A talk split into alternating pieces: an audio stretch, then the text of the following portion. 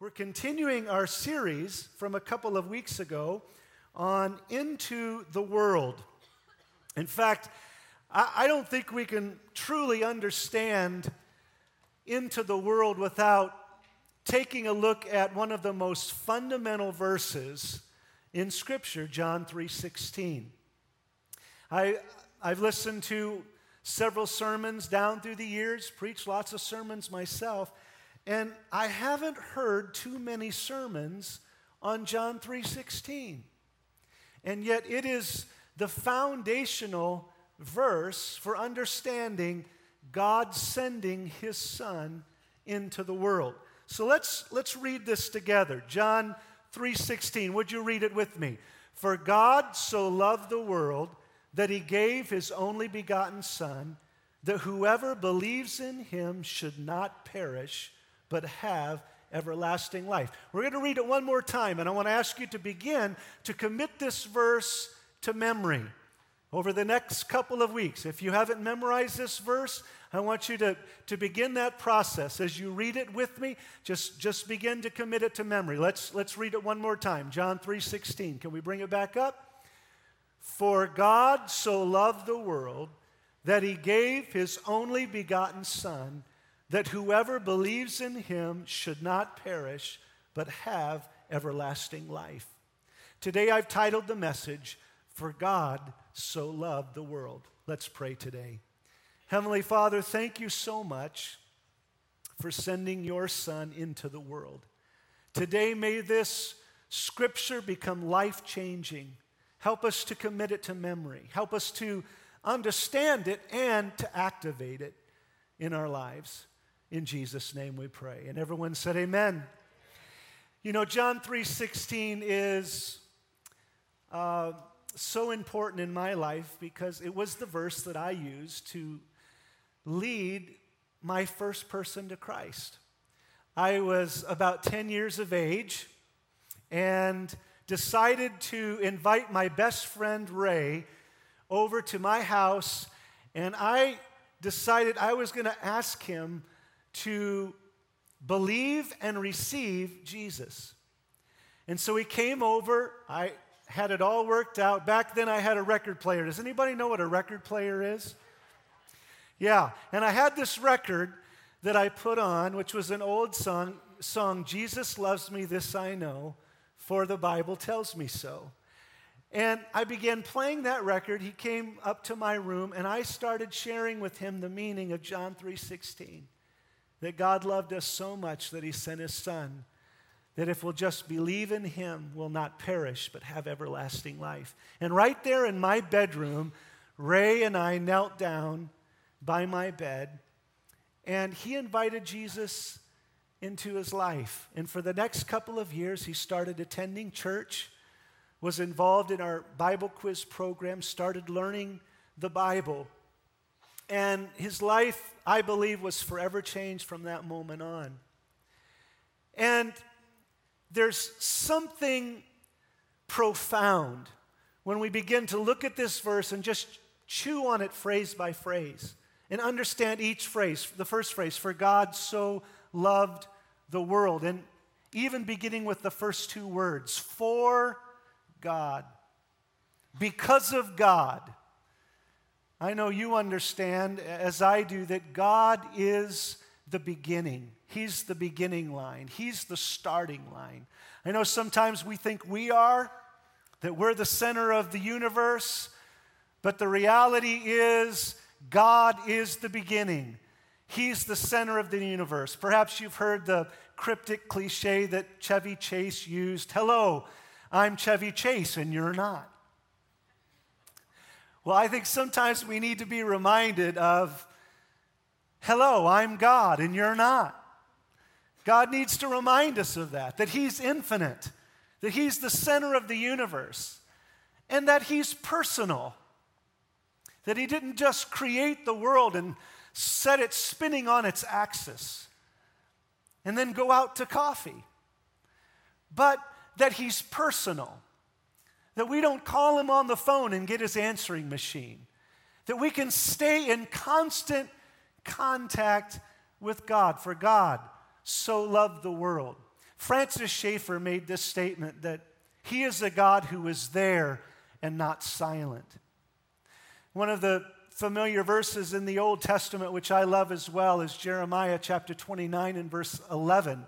Some of you know that verse. It says, God says, I know the thoughts that I have for you, says the Lord, thoughts for good and not evil, to give you a future and a hope. I love that verse. But do you know what the next two verses say? I think the next two verses are even as profound and powerful as verse 11. Would you read it with me? Then you will call upon me, verse 12, and I will listen to you, everyone together, and you will seek me and find me when you search for me with all your heart. These are the two verses I used when I was invited to go and spend some time with a group of atheists and agnostics. This group was known as the Free Thinkers.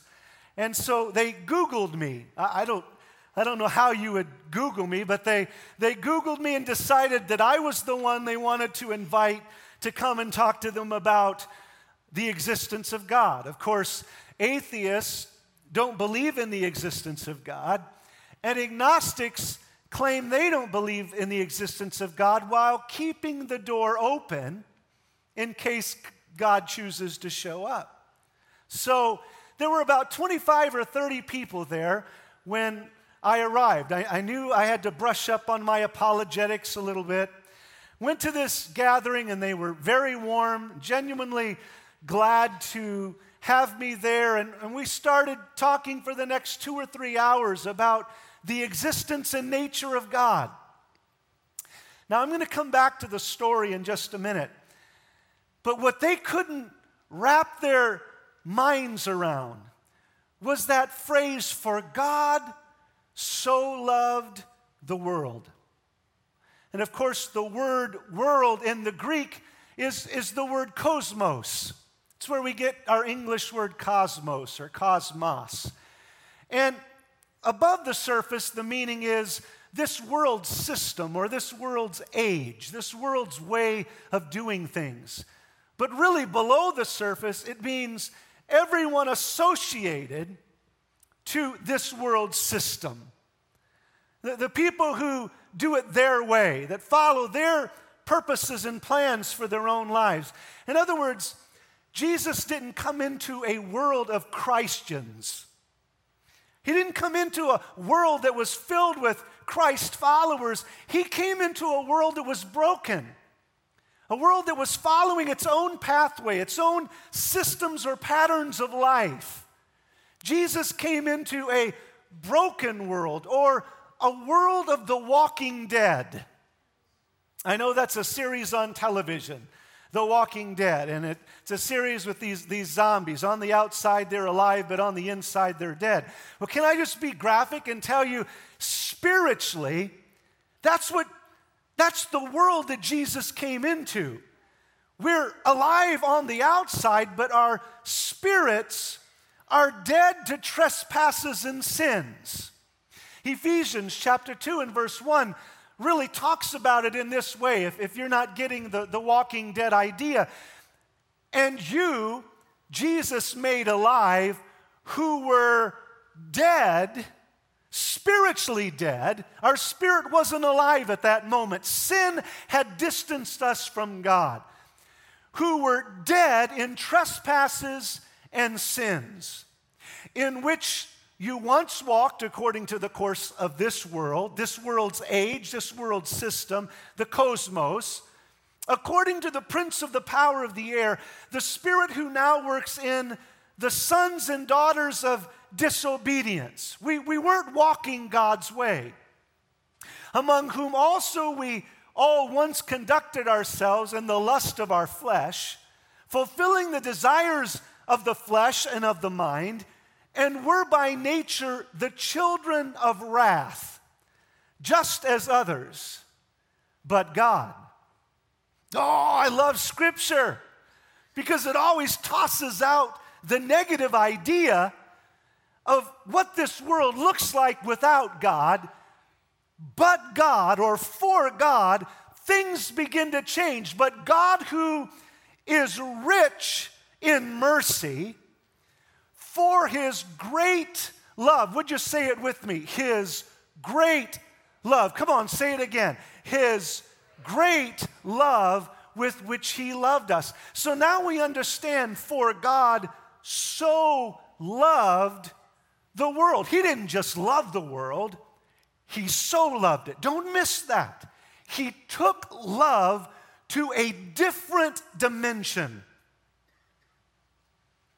It became greater love that surpassed, as Paul says, the breadth, the length, the height, the depth of love. It was a, a great love, a greater love. He so loved the world.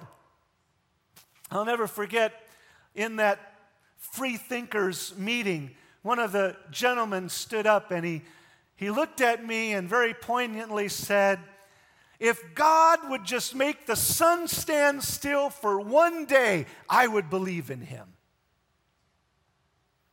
I don't know if he didn't read the Old Testament. God had already done that.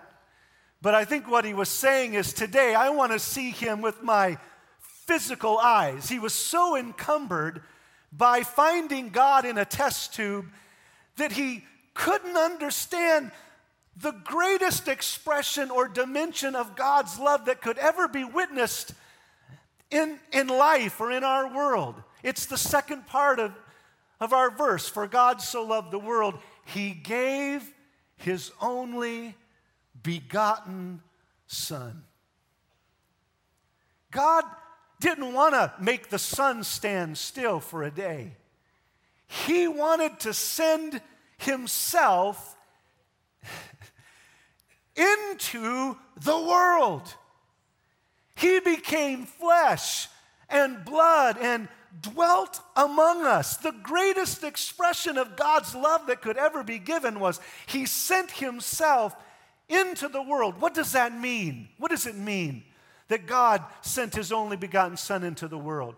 Here's what, what I, I think it means very simple He showed up. He just, he showed up. Have you ever been anywhere and you had an appointment with somebody and they just didn't show? They didn't come. That's not what happened here.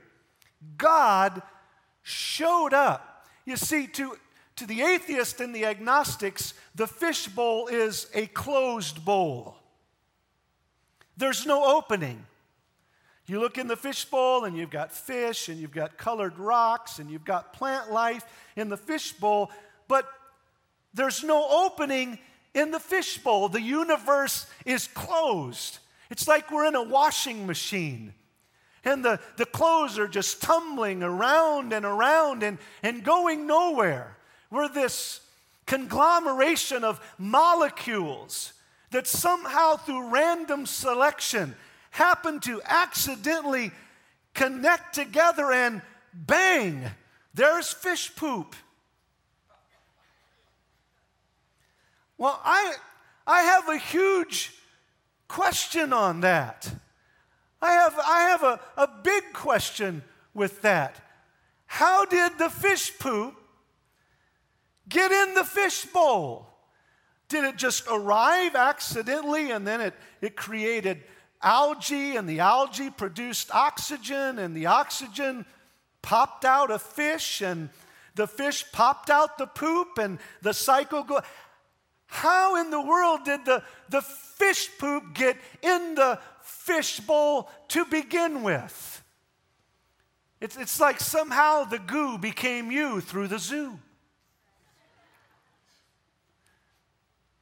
Every age tries to close the fishbowl.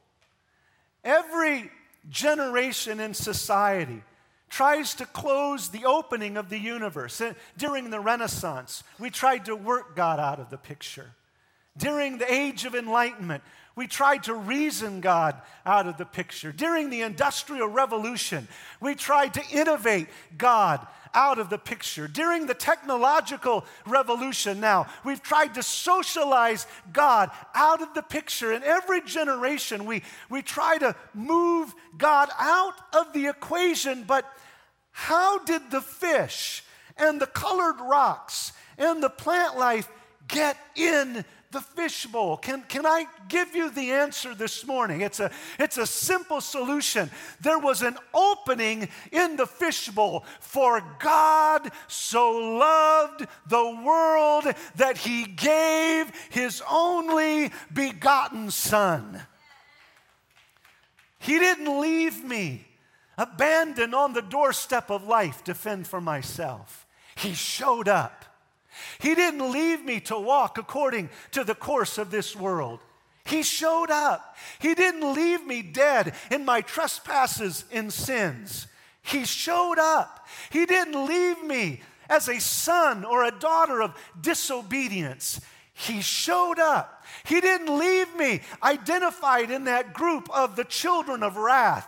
He showed up when I didn't know whether to turn right or turn left. He showed up when I didn't know what to do and only He could do what He knows to do.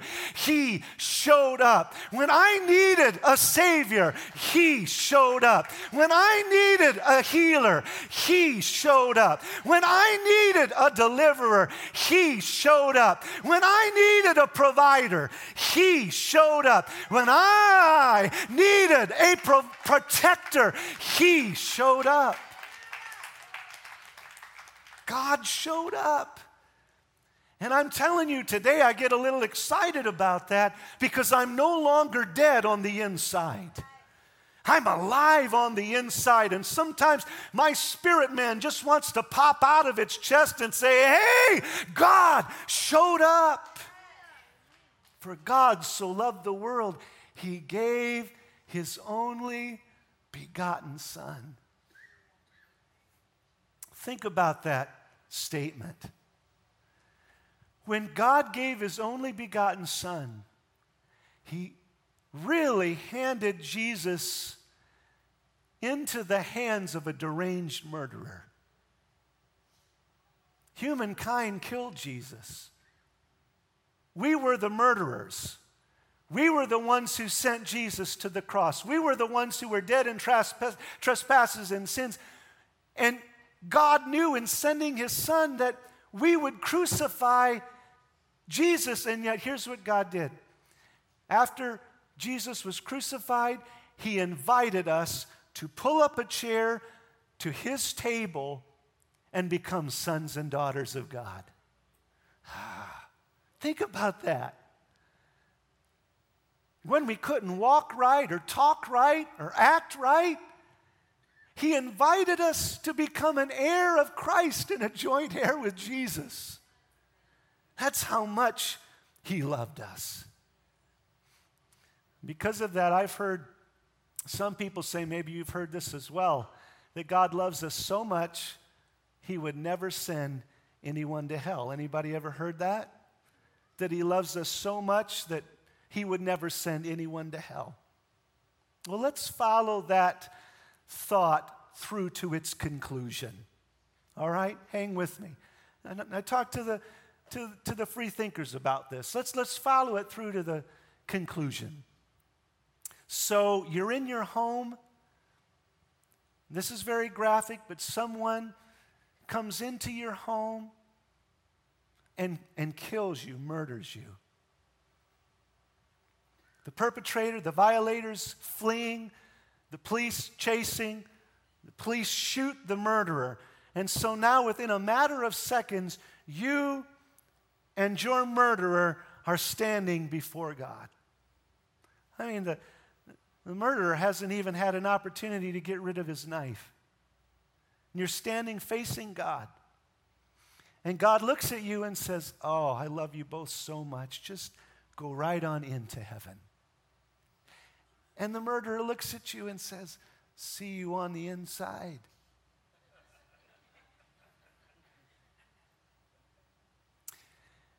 It's not that God loves us so much that he won't send anyone to hell. It's that he loves us so much that he won't send everyone to heaven. Let me say that again. I want you to write it down, get it in your heart. It's not that God doesn't love us so much that he won't send anyone to hell, it's that he loves us so much that he won't send everyone to heaven. God's justice demands that there is a separation between those who do what is right and those who do what is wrong. His love and his justice converge together to create the, the, the personification of who God is. It's not that he hates people and he wants to send them to hell. It's that he loves people and he can't let every person into heaven who is dead in their trespasses and sins. In fact, let me simply share it this way God loves us so much, not that He won't send anyone to hell, but that He provides a way of escape so we don't have to go to hell. For God so loved the world, he gave his only begotten Son, third part of the verse, that whoever believes in him should not go to hell, should not perish.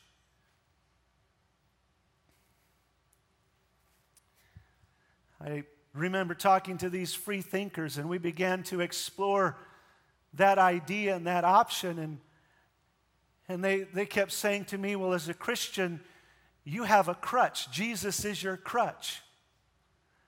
And I began to talk to them about that idea, and I said, listen, let's, let's talk more about this. Your, your name, the, what you call yourselves, is the free thinkers, which means that because you don't believe in God, you say you don't believe in God, that means you can live your life any way you choose without strings attached. To me, that seems like a bigger crutch. Think about it. If you don't believe in God, you can do whatever you want to do. You can live however you please, however you want, obviously within the confines of, of the law, but you can do anything that you want to do.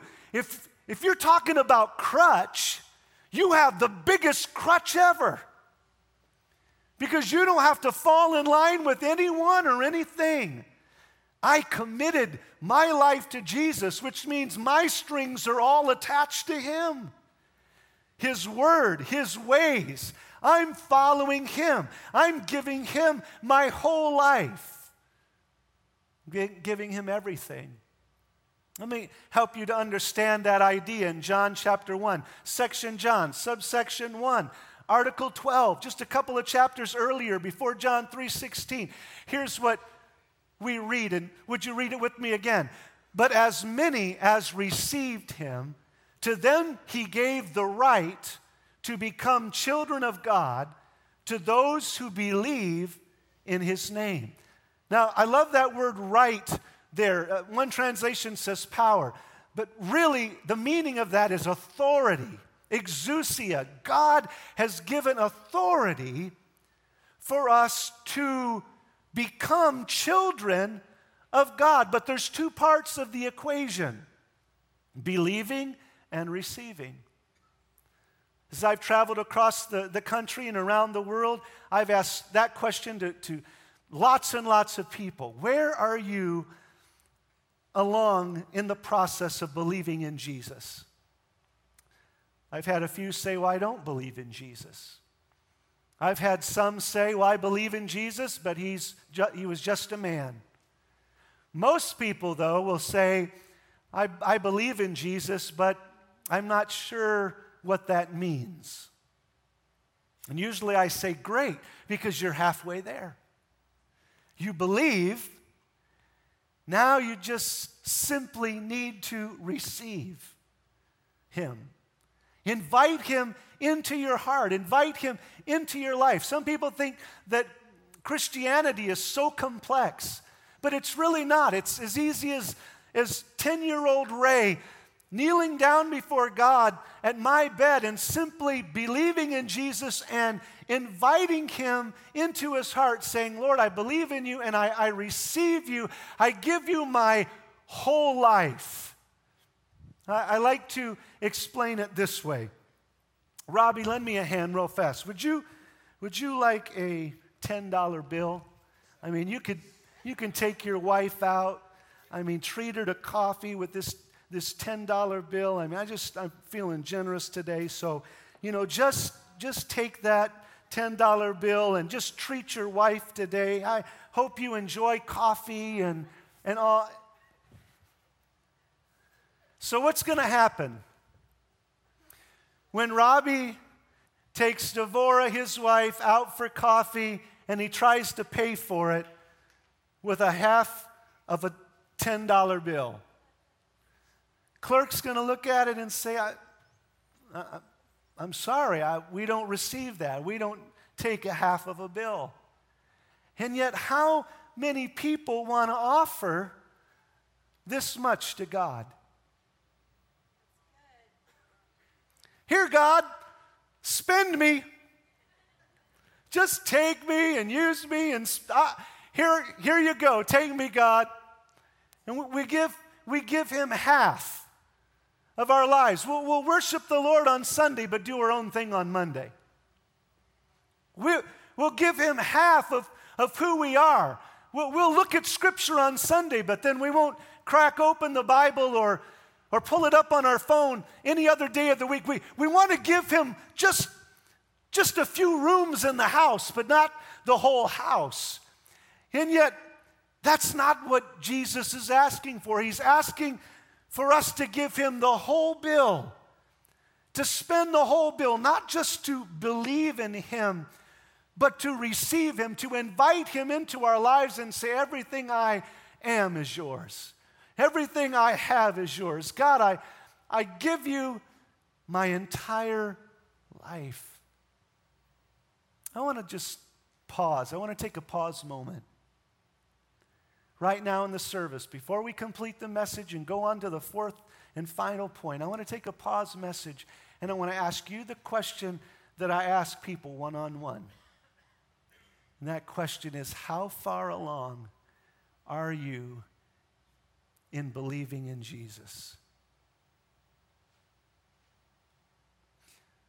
Perhaps you believe in him, but you've never received him. You've never invited him into your heart. You've never said, Lord Jesus, come in. I give you everything I am. Or maybe you've believed in him and you've received him, but you know there's, there's a separation between you and God because of sin. I like to tell people this that, you know, sin is really not a matter of goodness and badness. Sin is a matter of distance. We close the fishbowl. We, we distance ourselves from God. We become dead in our trespasses and sins. We close our spirit off to God. Sin distances us from God. We may have believed and received, but if we walk away from Him and do our own thing, there's a separation. Would you just bow your heads with me for just a moment? And I want to ask you today to respond. If, you if you need to receive Jesus into your heart this morning, you believe, but this is the opportunity you know you want to take to invite him in, to give him the whole bill, the whole enchilada, the whole thing. Or maybe you've believed and received, but, but it's been a while since the lines of communication have been open because you've been doing your own thing. There's sin that's separating you and God. I'm going to count to three right now, and I want to ask you just to lift your hand as a response of faith, just, just before God today. No one looking around. Number one, you know this is your moment. This opportunity is yours. Number two, this is your time to receive Christ or to ask forgiveness from the sin that's distanced you from God. Number three, let me see your hands right now. Thank you. Keep them up. Keep them up quickly. Over here. One, two, three, four, five, six, seven, eight, nine, ten, eleven. Keep them up, please. 12, 13, 14, 15, 16, 17, 18. Thank you, thank you so much. You can put your hands down. Would you pray with me right now? Everyone in this place, what an incredible moment. Heavenly Father, would you pray after me now? Lord Jesus, I come to you now. I invite you into my life. I receive you.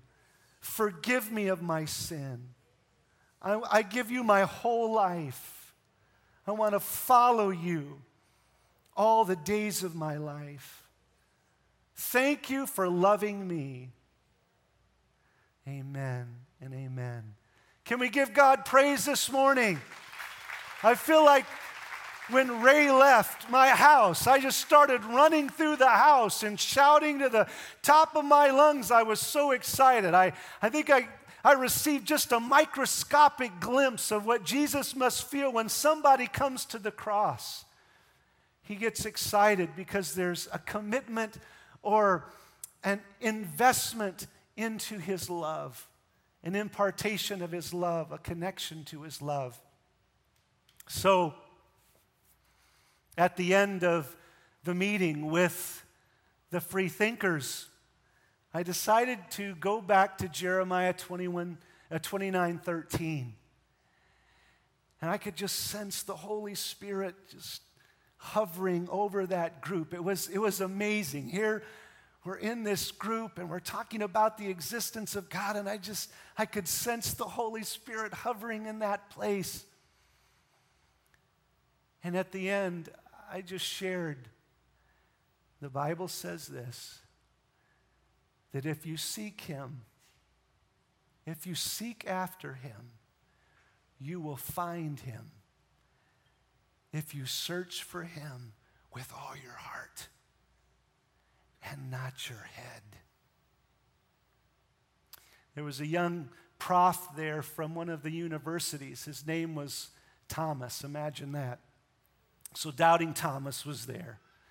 He had written a treatise on evolution.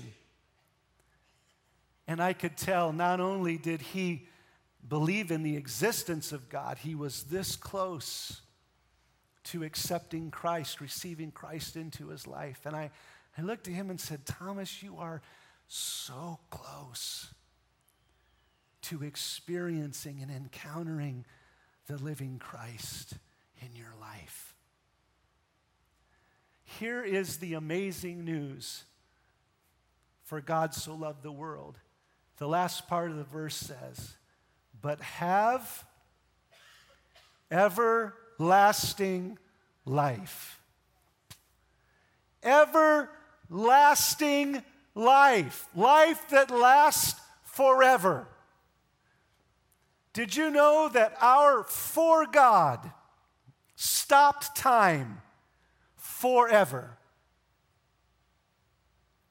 I'm going to say that again. Our for God stopped time forever.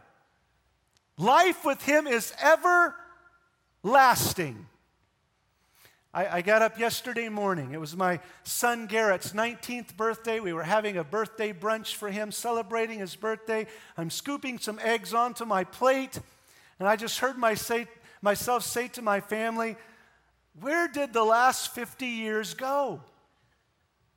Have you ever been there? Have you ever thought that? It's like, where did the last 30 years of my life go? Where did the last 50 years of my life go? Or where did the last 70 years of my life go? I'm scooping eggs, thinking about where, what happened to the last 50 years?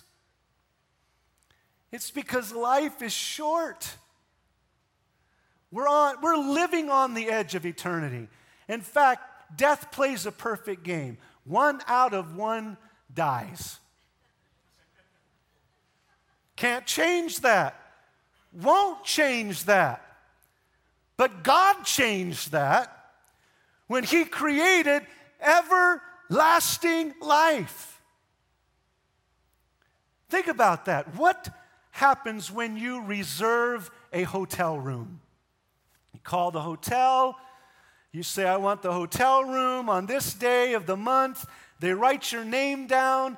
Reserve the room for you. You show up next week, next month, and if there are no mix ups or mess ups, you reserve your room today for tomorrow. Do you realize that's what we've done by believing in and receiving Christ into our hearts? We have reserved our room in heaven.